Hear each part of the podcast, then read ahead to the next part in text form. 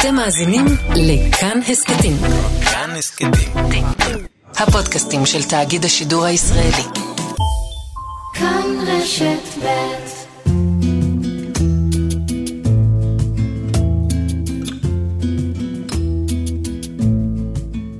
פתאום מגלה שאתה יכול להגיע לאנשים למקומות מאוד מאוד אינטימיים. שמעתי כבר סיפורים על בגידות, על גירושים, על תחושות בתוך מערכות יחסים, על חרטה. וזה שיח שמאפשר להם גם לשחרר כשיגיע הרגע.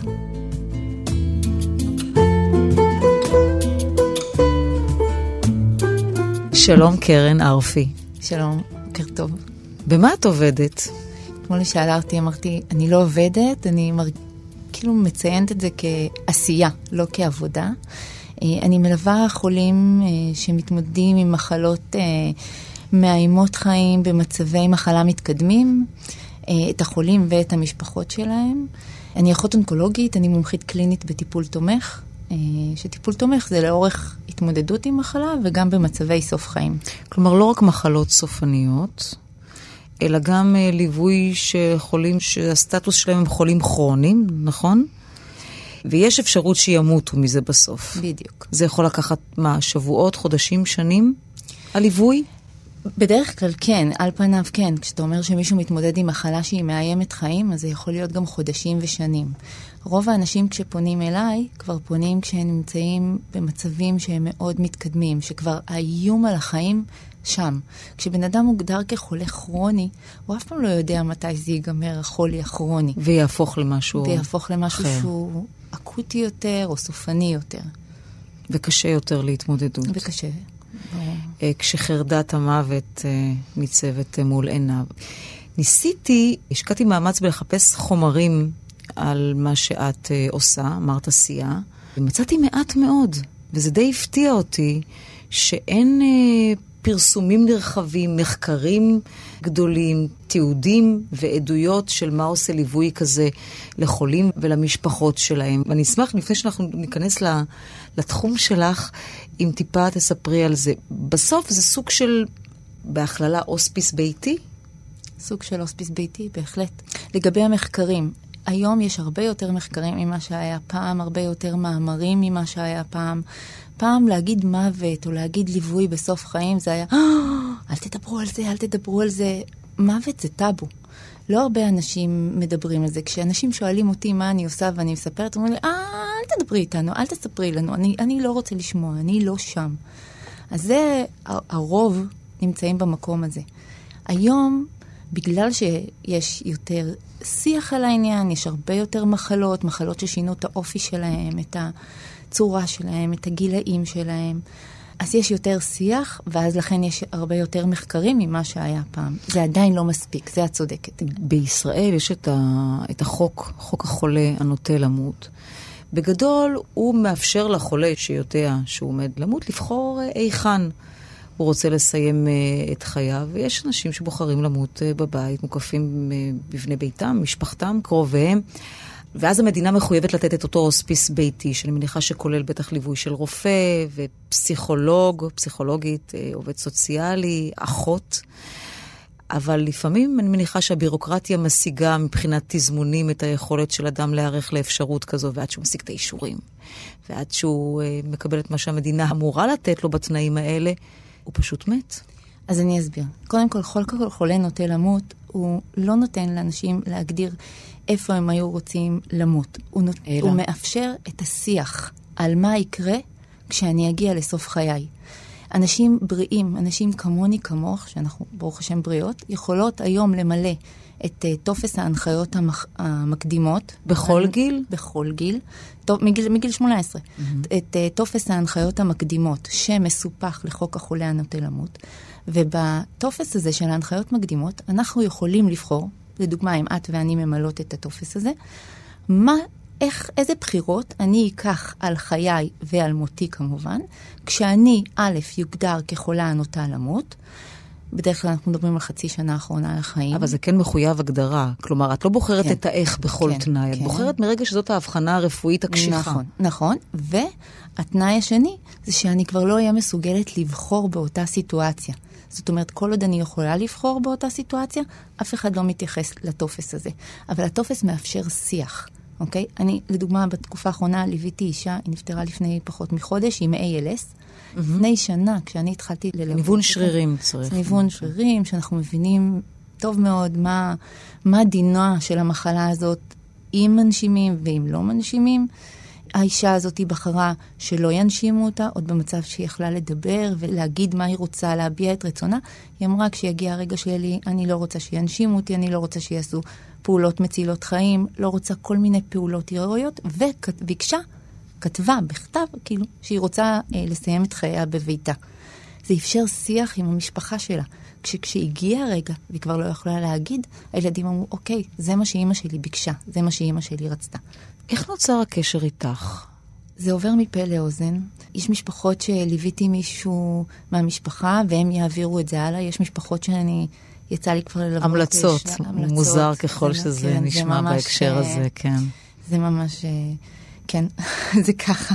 זה גם כל פעם מביך מחדש. אני נכנסת למשפחה ואומרים לי, קיבלנו את הטלפון שלך מאלה ואלה. ואני לא מכירה, לא, אבל את ליווית השכנה שלהם, אז... נשמע מוזר. אבל לגבי גם מה שאמרת מקודם, עם העניין הזה של הבירוקרטיה של קופות החולים. כשיצא חוק החולה הנוטה למות, בעצם המדינה חייבה להעניק טיפול פליאטיבי בכל מקום שבן אדם יזדקק לו. פליאטיבי זה טיפול תומך. כן. הטיפול הפליאטיבי בעצם מתמקד באיכות החיים ולא באורך החיים. אנחנו מאמינים שכשיש איכות חיים, אז גם אורך החיים משתנה. זאת אומרת, אנשים ירצו לחיות יותר, יחיו יותר, כשתהיה להם איכות חיים טובה. אבל בעצם מה שהם ביקשו, שיהיה לכל מטופל, כל חולה במדינת ישראל יוכל לקבל את ה... בפועל זה לא קורה. זה אמור לקרות.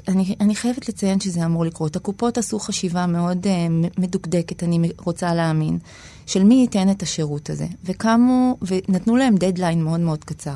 והקופות נבהלו, ואמרו, רגע, מי ייתן את המענה הזה? אז חלק מהקופות קונות שירות, וחלק מהקופות נותנות את השירות שיש להם in-house. לא תמיד השירות ה-in-house הוא כן מותאם לצרכים הגוברים של חולה, שהוא מתמודד בסוף חיים, וצריך בכאן ועכשיו את הטיפול ואת המענה. ואז מה שקורה הרבה פעמים, שהקופות בשנייה האחרונה נלחצות, ומכניסות את השירות הקנוי, פנימה. השירות הקנוי, טוב ככל שהוא יהיה, אם הוא נכנס שעתיים לפני שהחולה סיים את חייו. לכן שאלתי מתי יוצרים איתך את הקשר בעצם. אז אני בדרך כלל פחות מאיימת. אני חושב ששעתיים לפני, לא מבחינת זמינות, אולי מתי, כמה זמן... צריך להכין אדם כזה לקראת האפשרות שהוא מסיים את חייו.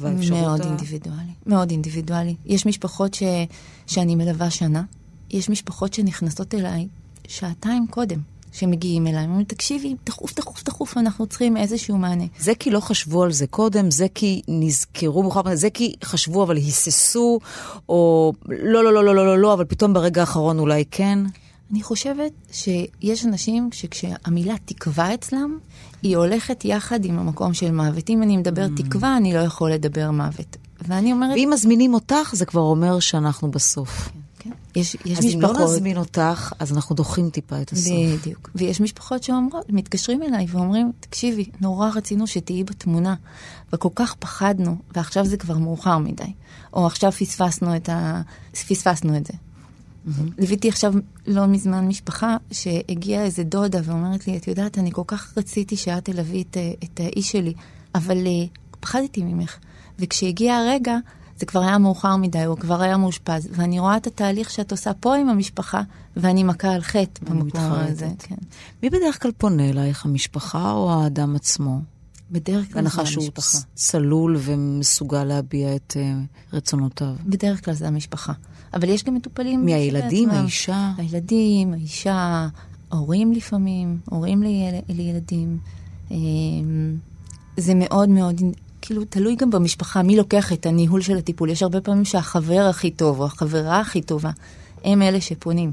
כי הם רואים את המצוקה של המשפחה, הם יכולים לקבל את הפרספקטיבה מהצד, ולהגיד, תקשיבי, אני רואה שהם לא מתמודדים שם, שהם לא מסתדרים. צריך שם עוד איזושהי נגיעה. יש שם ילדים צעירים בבית, חלק ממה שאני עושה, אני מכינה ילדים לפרידה מהורים, והורים לפרידה מילדים. איך אימא שהולכת לסיים את חייה, מכינה את הילד שלה, שעוד חודש היא כבר לא תהיה כאן.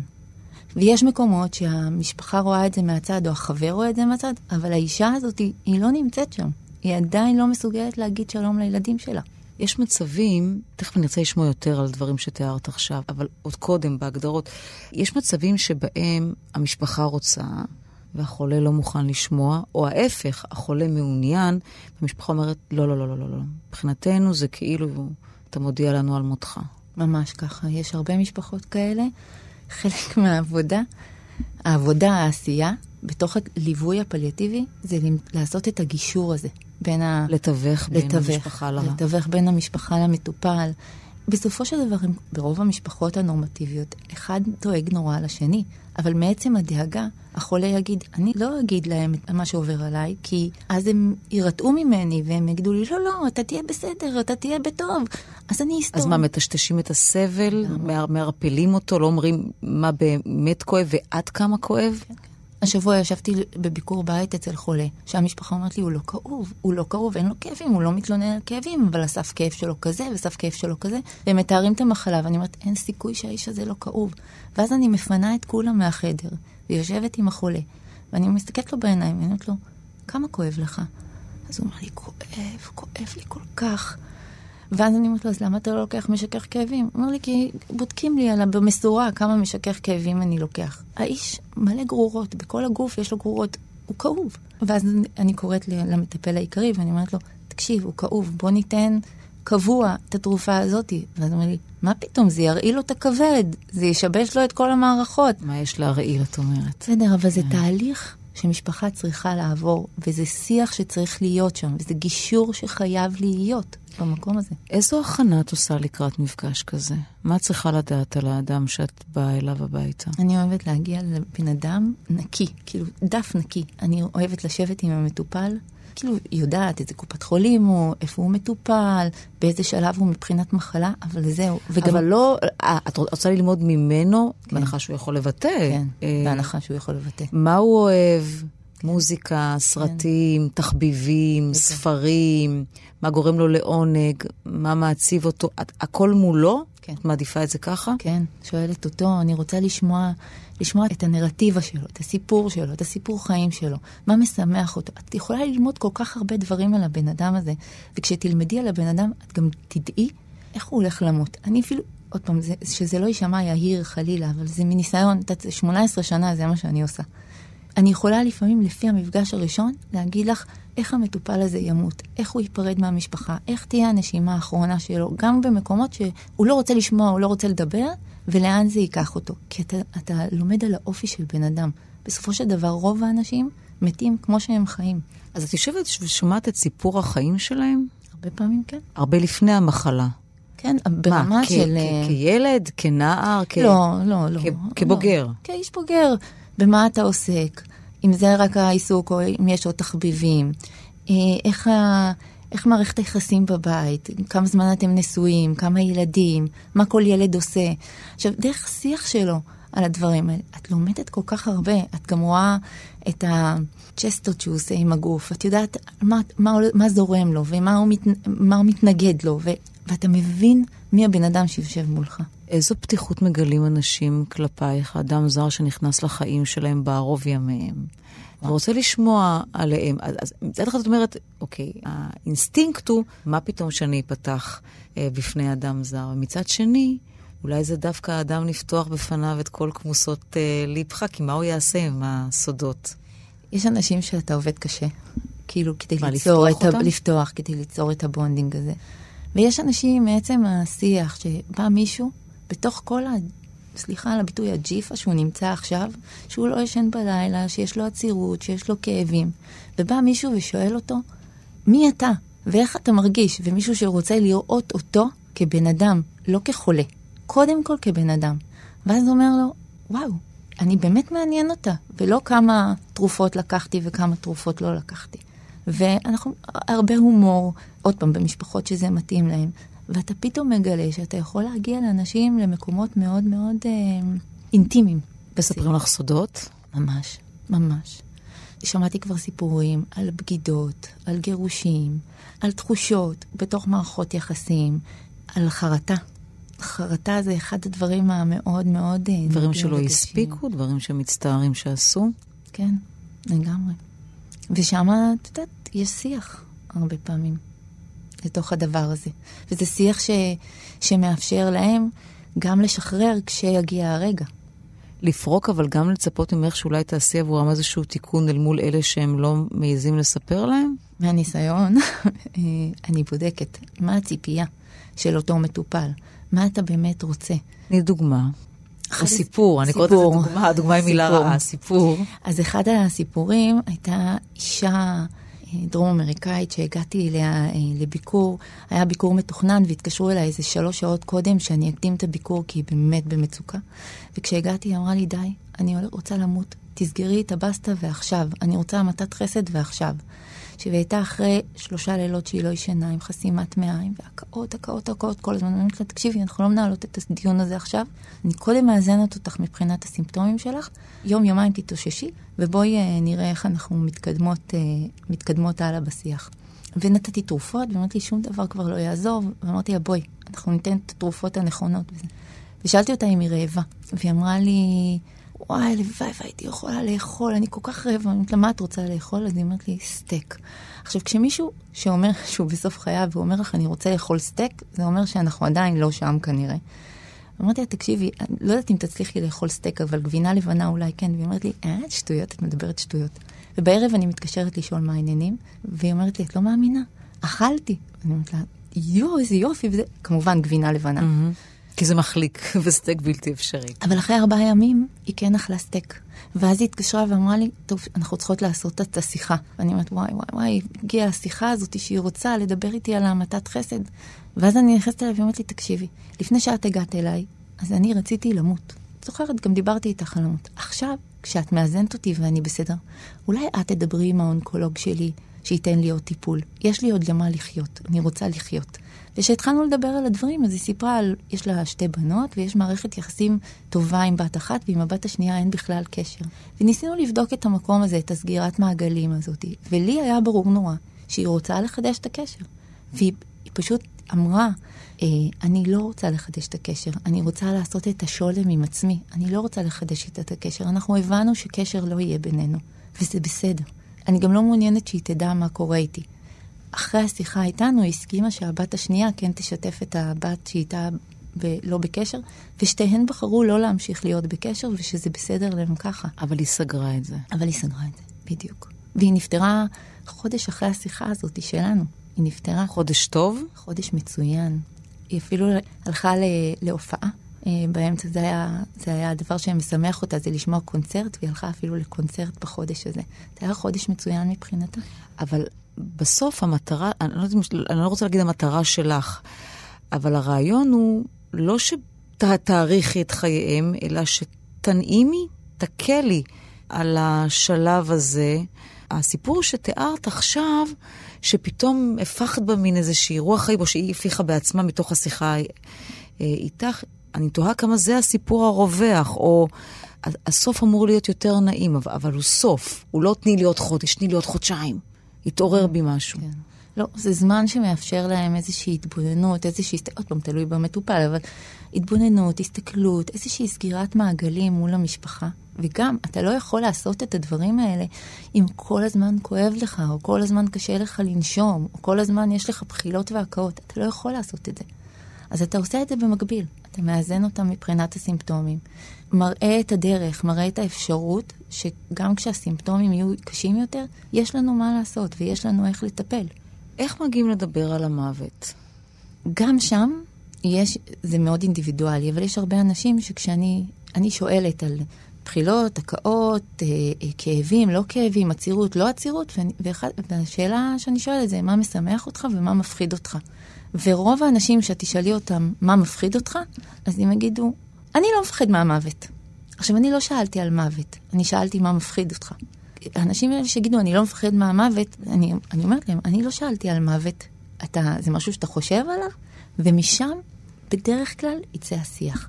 שיגיד לי, אני לא מפחד למות, אני מפחד לסבול. או שאם הוא לא יגיד את זה, אז אני אשאל אותו. אתה יודע, רוב האנשים אומרים לי, אני לא מפחד מהמוות, אבל רוב האנשים כן יגידו שהם מפחדים מהסבל. ואז יגיד, הסבל שכרוך במוות, עד המוות, אנשים לא מפחדים מהמוות? או שזה מה שהם אומרים לך? הרבה פעמים אנשים לא מפחדים בנקודה הזו, הכל כך נמוכה שבה הם נמצאים, הם כבר לא אכפת להם, והקץ עדיף על מה שהם עוברים. זה יכול להיות גם זה. זה הסיפור. יש מטופלת שנפטרה ביום שישי האחרון, אמרה לי, אני לא מפחדת מהמוות, אני מפחדת מהחיים אם לא מוות. אני כל כך, כל כך סובלת. אז אני מפחדת מהחיים. אני מפחדת לקום עוד ככה. בוקר. כן, עוד בוקר כזה. לקום עוד בוקר כזה. שיהיה לי עוד יום. כל עוד היא הייתה בסדר, בחודש שליוויתי אותה, הכל היה בסדר. אבל בשבוע האחרון שהוא היה, הוא היה שבוע נורא נורא קשה, שבוע של הידרדרות. היא אמרה לי, אני מפחדת מכל יום שעוד פעם אני ארגיש לא טוב. שעוד פעם אני אהיה כל כך דאון. אז מה? אז אני לוקחת תרופות, אני נרדמת, אני לא כזאתי. זה לא החיים שלי. זה מה שמפחיד אותי. וזה שוב פעם נופל על המקום הזה של השיח עם אותו מטופל, של איך הוא רואה את הדברים. אתה לא יכול להכניס אותם לתוך קטלוגים. שבלונות. בדיוק. אי אפשר. זה כל אחד יש לו את הסיפור שלו. אבל כמה את משפיעה פה? גם זה, אני חושבת שזה מאוד מאוד תלוי במשפחות, כמה שהם נותנים לי להיכנס. אני מעריכה, את יודעת, מההדים שאני מקבלת ממשפחות, שיש השפעה שהיא מאוד משמעותית. שמה את עושה? את מרככת את החוויה הזו עבורם? איך את מרככת את הפחד? איך את גורמת לזה להיראות פחות מפחיד? אני רוצה לקוות שאני גורמת לזה להיראות פחות מפחיד. אני חושבת שאולי הדבר הזה שאני כן מצליחה לעשות, זה להחזיר להם שליטה במה שהם עוד יכולים לשלוט בו. זאת אומרת, אתה יכול לשלוט איפה אתה תמות, אתה יכול לשלוט איזה תרופות אתה רוצה, אתה יכול לקבל, אתה יכול לשלוט איפה הקווים האדומים שלך, במקום הזה שאתה אומר, עד כאן, אני לא רוצה יותר טיפול. אני יכולה לאפשר לבן אדם את היכולת לשלוט, האם להגיד לאונקולוג שלי, די, אני לא רוצה יותר טיפול. אני מניחה אבל שיש מצבים שבו א', זה יכול להשתנות, כמו בסיפור שסיפרת. הוא יכול עכשיו להרגיש כל כך, כל כך נורא, והוא ירצה לגמור עם זה, ובעוד שבוע הוא ירגיש יותר טוב. ויש עוד אפשרות, שעבורו זה כבר בלתי אפשרי. אני אומרת עבורו, אבל גם עבורה, כן, כמובן. אבל המשפחה רוצה עוד ממנו, והיא רוצה שהוא יישב שם באותו חדר, או ישכב שם באותו חדר, כי גם הנוכחות הפיזית שלו, היא אומרת שהוא שם. יכול להיות אמא, אבא, ילד, הם לא רוצים להיפרד באמת. בהחלט. ושם זה המקום שלי בשיח הזה. בלחבר ביניהם, בלדובב את הדבר הזה, בלהציג את התמונה כמו שהיא מול המשפחה. ליוויתי לאחרונה אישה מדהימה, שאני הגעתי כבר, זה היה ממש בחודש האחרון, ומשפחה שכל כך תומכת וכל כך מחבקת, וכל מקום בעולם הם הגיעו איתה. זה היה הרבה פעמים להגיד לאיש שלה, שכל כך אוהב אותה, בוא תצא רגע החוצה מהסיטואציה, בוא נעשה איזושהי תמונת זום כזאת, זום אאוט וזום אין אחר כך, ולראות איפה אנחנו נמצאים, ומה נכון ומה לא נכון, ומה אם חלילה אתה היית באותה סיטואציה. כי הוא לא רצה לשחרר? הוא לא רצה לשחרר. ברוב האהבה. והייתה שם כל כך הרבה אהבה בבית הזה, באמת, כל כך הרבה אהבה, גם שלו וגם של הילדים, כל כך הרבה אהבה. וביום שאחרי, הוא נשאר עם המקום הזה של איפה טעיתי, ולהסביר, אתה לא טעית, אתה עשית כל מה שאתה היית כאתה עושה, כל מה שהאישה שלך הייתה רוצה שאתה תעשה עבורה. אתה לא יכלת לעשות את זה אחרי. ומה שהיא הייתה עושה עבורך. לגמרי. אני מניחה. לגמרי. אז יש את החלק הזה, וגם אמרת, יש שליטה באיך, ונתת להבין שבאמת יש גם שליטה בעצם בתפאורה, באיזו מיטה, באיזה חדר, אני מניחה, איזה מוזיקה אולי רוצים לשמוע. נכון. נכון? נכון. שזה מה, את יושבת ורושמת את כל התיעדופים של המטופל? זה לא ומנסה להגשים לו את תשמעי, זה מוזר, אבל את כאילו קצת מגשימת חלומות, נכון? אני לא הייתי קוראת לזה חלומות. אני לא יודעת איך להגדיר, אני באמת לא יודעת איך אבל את כאילו באה ואומרת, אם הייתם יכולים לבחור, איך הייתם עושים את זה יותר טוב או אחרת? כן. זה הרבה פעמים יוצא מתוך השיח, ואז המשפחה שומעת, והמשפחה נכנסת למוד הזה של את נותנת לשמוע? בטח, עם המשפחה. בחדר, או שיש דברים שאת אומרת, רגע, עדיף שתחכו בחוץ, תנו לי להיות לבד ואחר כך. בדרך כלל מה שאנחנו עושים, אנחנו עושים שיחה אחת שלי עם המטופל, ועם המטפל העיקרי שלו, אם הוא רוצה שהוא יהיה בחדר או לא. והשלב הבא זה שאנחנו עושים שיחה משפחתית, שיושבים עם כל המשפחה ביחד, כשיש הסכמים מאוד ברורים ביני לבין המטופל, מה מותר לי להגיד ומה... מה אסור לי להגיד ליד הילדים וליד המשפחה. ובדרך כלל בשלב הזה אנחנו כבר ממש פותחים את הכל, פותחים את כל האריזות, את כל הדברים יוצאים החוצה, הדברים שהוא נורא פחד להגיד אותם במשפחה, הם נאמרים. כמו? אני אתן דוגמה, ליוויתי אישה בת 32. כמו כמה זה כמוס בעצם אני שואל. כמה זה כמוס, ילד שחולם חלום על אימא שלו, ומפסיק לדבר איתה, כי החלום הוא נורא נורא קשה עבורו, והוא מרגיש שאף אחד לא יכול להבין אותו, והוא פשוט נגמל במרכאות מאמא שלו. הוא עושה את הגמילה עוד לפני שהיא מתה, והיא אומרת, אני לא מבינה למה הוא מתרחק ממני. ואז הילד הזה מסכים לשבת איתי, ולספר לי את הסוד הגדול, שהוא סוד גדול מאוד עבורו, אבל אם אתה מנסה לפרוק את הסוד הזה, ואתה אומר, וואי, בוא נדבר עם אמא על זה, אז הדברים פתאום נראים אחרת לגמרי. זה ילד ש5 ימים לפני שאמא שלו נפטרה, שיתף אותי בסוד הגדול שלו. הצלחתי לשכנע אותו שאמא שלו לא תכעס עליו כשהוא יספר לה את הדבר הזה, להפך, היא נורא נורא תשמח. והצלחתי להביא אותו לידי שיחה עם אמא ולשתף אותה.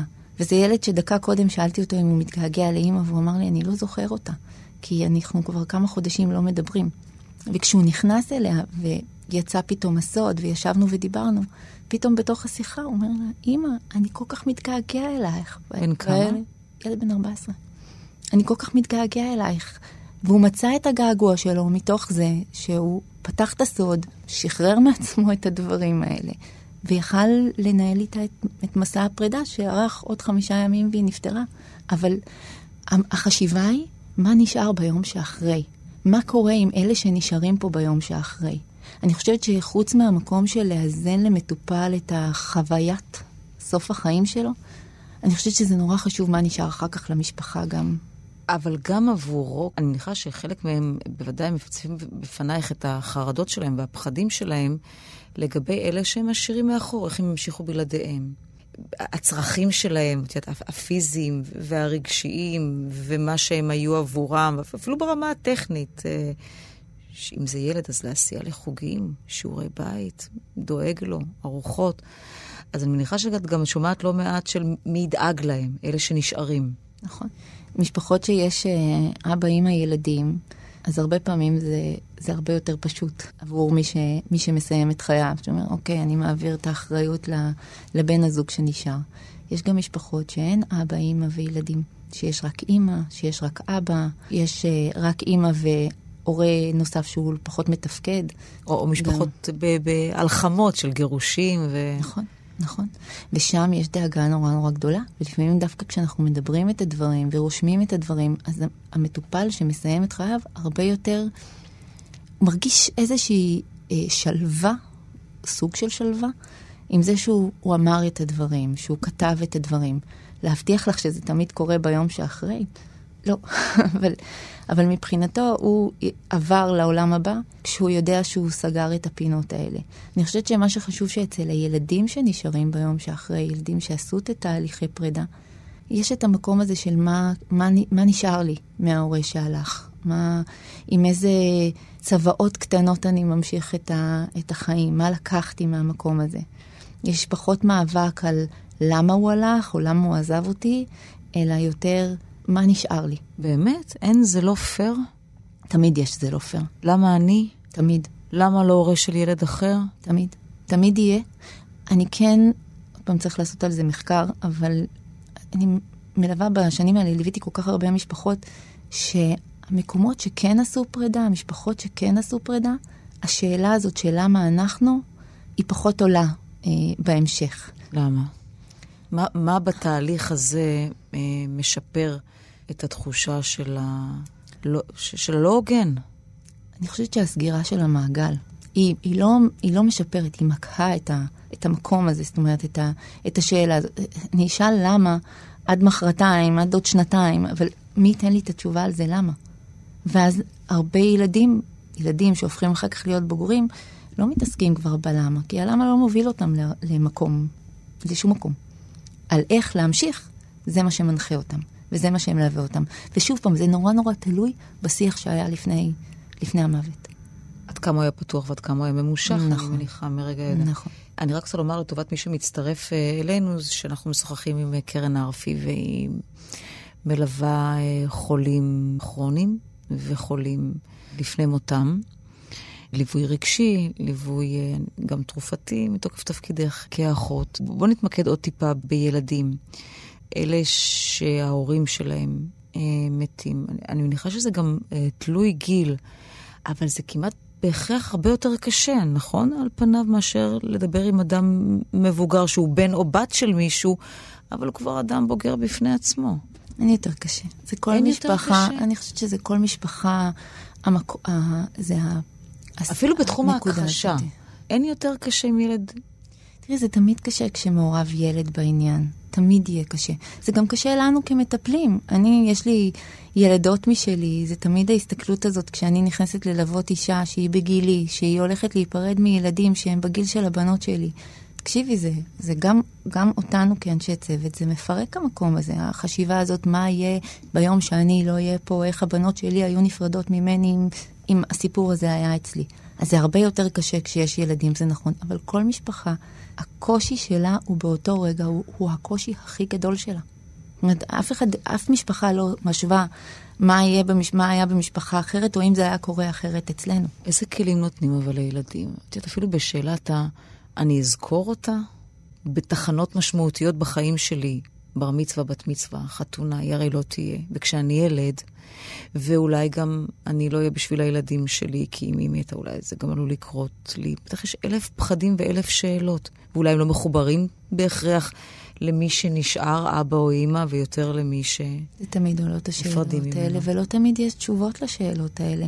עצם זה שהם מסוגלים לשאול את השאלה, ואולי גם לענות לעצמם, או להגיד באיזה שלב בחיים אני כן אצטרך טיפול בשביל לפתוח את הדבר הזה עם עצמי, אם כן או לא, זה כבר שלב שאני לא נמצאת בתמונה. כמה זמן את נשארת בתמונה? מאוד תלוי במשפחה ומה שהם דורשים. יש הרבה משפחות שאנחנו נשארים חודש בקשר, יש כאלה שנשארים 2 בקשר, ויש כאלה שאני נשארת איתם בקשר לאורך הרבה שנים. וזה חלק, זה תלוי גם מה היה בתוך הבית. אני אתן דוגמה שהיא מאוד שלי, מהחיים האישיים שלי, זה שאני לפני 12 שנה ליוויתי מישהי שהיא הייתה אז בת 40, עם 2 ילדות צעירות, הן היו אז בנות 18 ו-10, וממש עשינו תהליך של פרידה, הכל היה כתוב, הייתה אישה מאוד חזקה, מאוד דומיננטית, שרצתה שהכל יהיה כתוב, שהכל יהיה מתוכנן, פרי קונטרול ברמות מטורפות. מניחה שככה גם בחיים לפני ש... גם בחיים שלה קודם, כן. והתהליך של הליווי היה משהו כמו כמעט שנה שאני ליוויתי אותה, גם בקבלת ההחלטה להפסיק טיפול, וגם בקבלת ההחלטה לפתוח מחברת שתכין את הבנות שלי. ואנחנו לאורך כל השנים נשארנו בקשר, אני והבנות. ולפני כמעט שנה, הבת הצעירה נאלצה לעזוב, היא היום בת 22 עוד רגע. אז לפני שנה... שהייתה אז בת 10. כן. כן. והיא נאלצה, עוד פעם כל השנים היינו בקשר. בכל המשברים היה שיחות, והן יודעות שאני שם בשבילם. לפני שנה היא נאלצה מסיבות שלא תלויות בה לעזוב את הבית. והיא עברה לגור אצלנו בבית. בבית הפרטי שלך. בבית הפרטי שלי קיבלתי מתנה, ילדה נוספת, והיא חלק מהבית שלנו, חלק מהמשפחה שלנו. ועד היום יש לנו את השיחות על מה אימא הייתה אומרת ומה אימא הייתה עושה. אז נהיית קצת אימא שלה לאורך השנים? לא, אני לא יודעת אם זה, אנחנו קוראים לזה אימא... תחליף? לא תחליף, אי אפשר להחליף את אימא שלה. וואי, אימא שלה הייתה, וואו. היא זוכרת? בטח. זה אישה, א', בגיל 10 זוכרים, וב', זאת אישה שאפשר לשכוח אותה או לפספס אותה. הן גם נורא דואגות לדבר עליה ביניהן, הבנות. היא לא זוכרת דברים מסוימים, אבל היא זוכרת כל כך הרבה את האופי ואת האישיות, ומה אמא הייתה דורשת ממנה, ואיך היא חושבת שאמא הייתה רוצה שהיא תהיה בחיים שלה. והיא נכנסה אלינו הביתה, וזה... עוד פעם, היא חלק בלתי נפרד מהבית שלה, מהבית שלנו, מהחיים של הבנות הפרטיות שלי, וגם הבנות שלי גדלות בתוך בית שמדבר... כן, תכף נגיע אליך, יש לי עוד כמה שאלות, אני אזכור מה שאמרת עכשיו. אני רוצה עוד טיפה עוד, אבל להתמקד בילדים. אבל רגע, אני רק רוצה לספר עליה, שאימא שלה, לפני שהיא נפטרה, הייתה שאלה, ישבנו בסלון איזה יום, והיא אמרה, איך אני אדע אם אימא כועסת? אם מישהו יעשה לי משהו, איך אני אדע שאם אמא כועסת? כשהיא כבר לא נמצאת. שאמא כבר לא תהיה. אז אמרתי, תשאלי את אמא. ואז אמא שלה אמרה לי, עשתה לי מעין מבט כזה, מה אני עונה? אז אמרתי לה, כמו שאת מכירה את אמא שלך, אם מישהו יעצבן אותך, אמא שלך ישר תשלח עליו נינג'ות. וזה נשאר השיח הזה על הנינג'ות. ועד היום, כשמישהו מעצבן אותה וקורא לו משהו, אז היא אומרת, אמא שלך נינג'ה. זה משהו שהוא ככה... משהו לאחוז בו, איזשהו זיכרון לאחוז בו. יותר קל למי שמאמין שיש משהו אחרי המוות, אני אהיה שם למעלה, אני אשגיח, אני אשלח נינג'ות. יותר קל, או שעדיף, הסוף הוא סוף, אין המשך מהבחינה הזו של עוד משהו של נשמה ששומרת, ואז אתה יכול להמשיך את חייך בידיעה שתם פרק. אני חושבת שזה תלוי ברמת האמונה שלך. כי אם אתה תאמין... מה, האמונה הדתית? לא. לא בהכרח, לא. אוקיי. לא. האמונה, אם אתה מאמין שיש שם מישהו והנשמה שומרת עליך, או אני מאמינה שאני... תכלס, אף אחד מאיתנו לא יודע. אני יודעת אם מישהו שומר עליי למעלה. אני מאמינה ששומרים עליי. אני מאמינה שיש שם עולם הבא. לא יכול להיות שכל כך הרבה אנשים טובים הולכים מאיתנו, וזהו, וזה נגמר. אז זה אני מאמינה. אני לא יודעת מה אנשים אחרים מאמינים. בדרך כלל בתוך תהליך של ליווי אני... בטקסטים של אנשים שאומרים, גם אם לא בכך מאמינים, שאומרים לילד או לבן או לבת, זה אני אשמור עליך, ואני אהיה איתך, ואתה תרגיש אותי, וכל פעם לא יודע, תשמע רעמים וברקים, תדע שגם אני אהבתי רעמים וברקים, ואולי משהו מזה... יש דיבור כזה? יש הרבה פעמים דיבור כזה. יש דיבור כזה, אני קצת מסייגת בתוך הדיבור הזה את זה שכשאימא אומרת לילד שלה, אני תמיד אהיה איתך ותמיד אשמור עליך.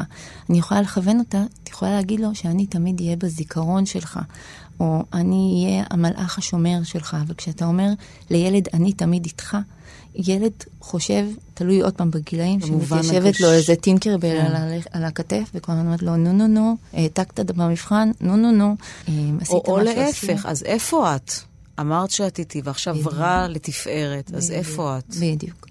גם פה אתה מאוד מאוד מעדן את השיח הזה מול ה...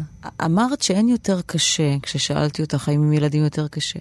גם כשהמטופל הוא ילד, אין יותר קשה, כשהורים נפרדים מילדם, מה לעשות, זה לא... אתה טבעי יותר שתיפרד מהורך, לא טבעי שתיפרד מילדך. זה קשה. זה הכי קשה שיש. אם אנחנו לוקחים לשם, אז אני חושבת שזה, בתור הסתכלות של אימא, זה הכי קשה שיש לאבד את הילד שלך. ואני מלווה גם ילדים צעירים. זה קורה פחות, כי רוב... הילדים בסופו של דבר מלווים בבית החולים, ופחות בבית שלהם.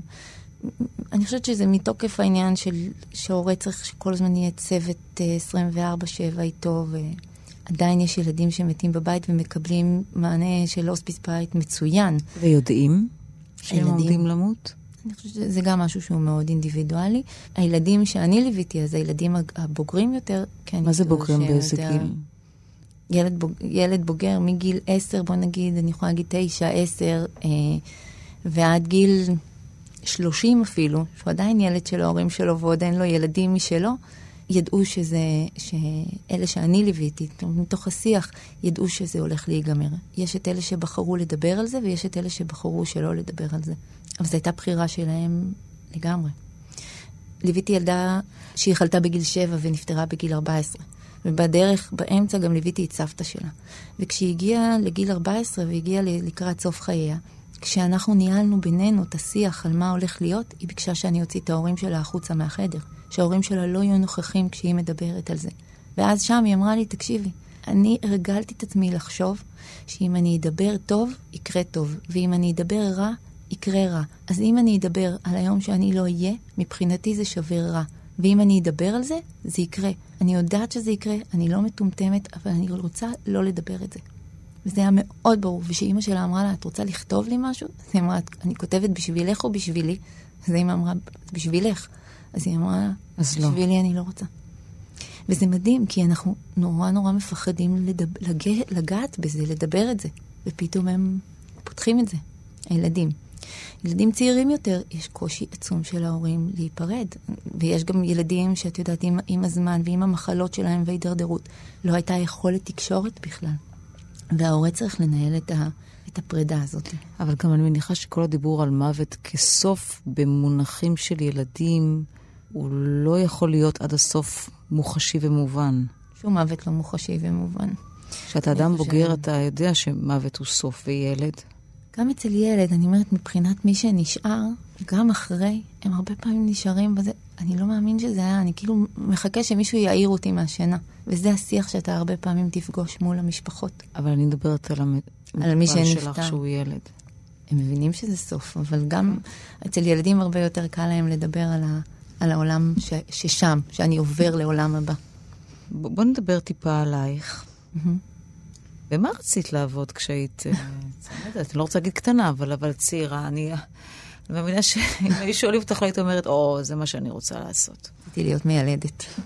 בגיל 16 החלטתי שאני אחות, ואני הולכת להיות מיילדת. טיפה ל-180 מעלות ממה שאת עושה. להביא חיים אל מול לעזור לסיים חיים. אז מישהי פעם אמרה לי, תתקני את זה, את מיילדת של העולם הבא. את כמו דולה, אבל של המוות. את עוזרת לאנשים להגיע לעולם הבא שלמים יותר, נקיים יותר, טהורים יותר, אם תקראי. לא, אבל באמת, איך מגיעים לזה? הלכתי לבית ספר לאחיות כדי להיות מיילדת, עברתי תאונת דרכים קשה, נפגעתי בגב, ועברתי ניתוח גב, והאורתופד שלי אמר לי, מיילדת את לא תהיי. תלכי לעבוד בטיפת חלב. ממש בתחילת דרכי, חווינו במשפחה.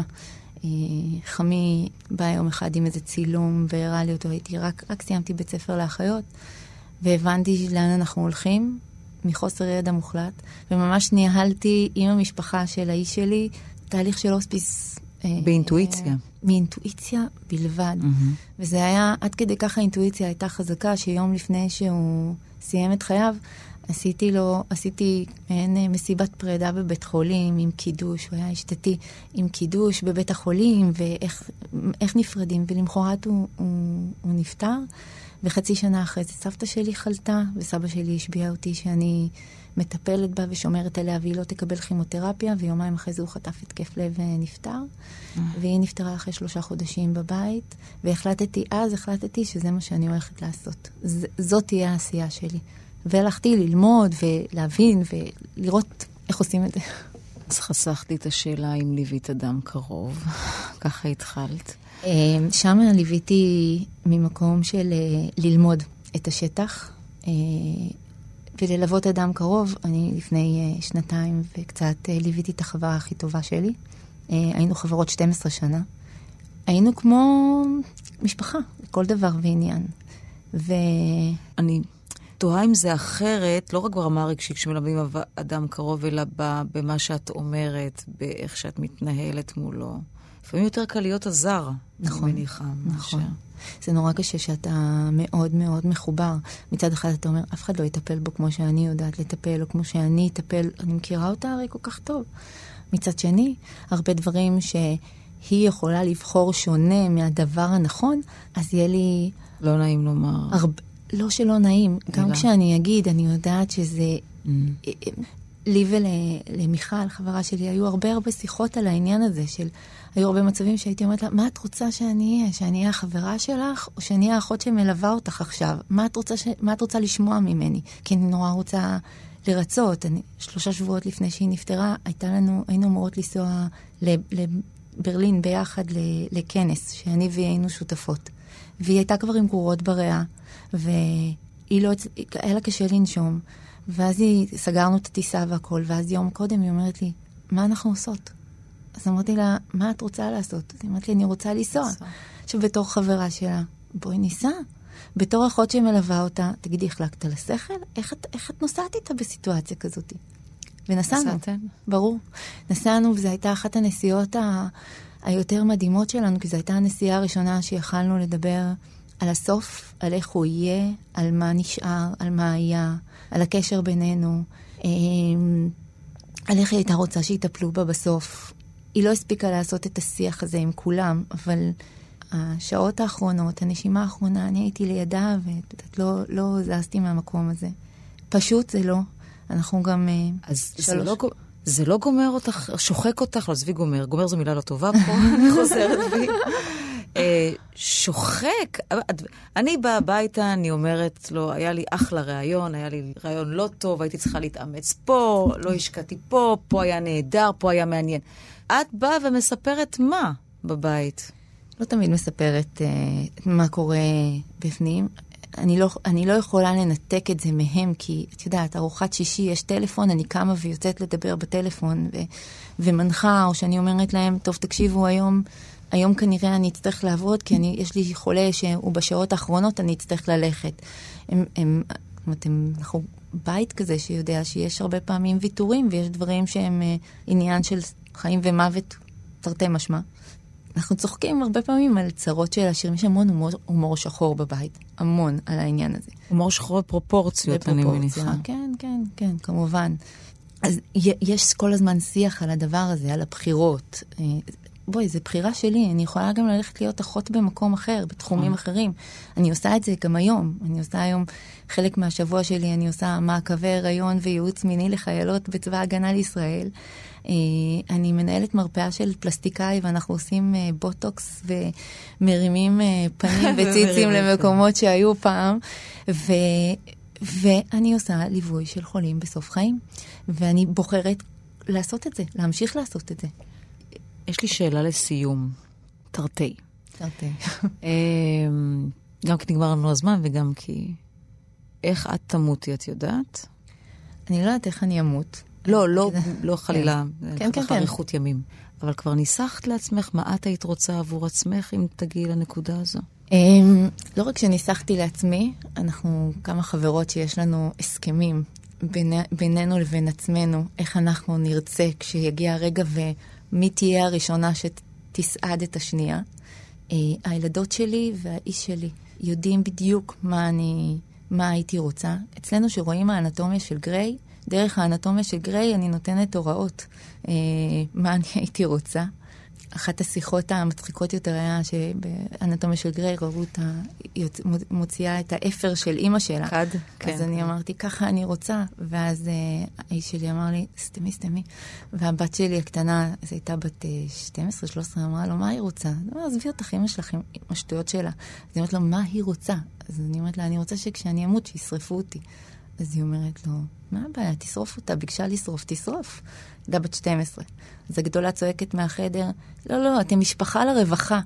ואז הוא אומר לה, את יודעת כמה זה עולה? זה מלא כסף. אז הוא אומר לה כמה זה עולה, אז היא אומרת לי, מה הבעיה? אני אשרוף אותך, אל תדאגי. ויש שיח לעניין. אבל כן, אבל בואי, אני כן נותנת להם הנחיות. להגיד לך שזה יקרה באותו יום, אני לא יודעת. את יודעת כמה קולגות אני ליוויתי, שידעו טוב מאוד מה הן רוצות כשהן היו בריאות ועל שתי רגליים, וכשהן הגיעו לשעות האחרונות, זה היה אחרת לגמרי. הבחירות היו שונות. אנחנו משתנים לאורך לא מאוד, אבל אנחנו משתנים לאורך הדרך, לאורך המסע. קרן ארפי, תודה רבה לך. מודה שהתלבטתי הרבה, אם אנחנו צריכות, את יודעת, לדבר על נושא כזה. אבל אני שמחה שהערנו נושא פחות מדובר ושקשה לדבר עליו, והנטייה היא לא להגיע לשם.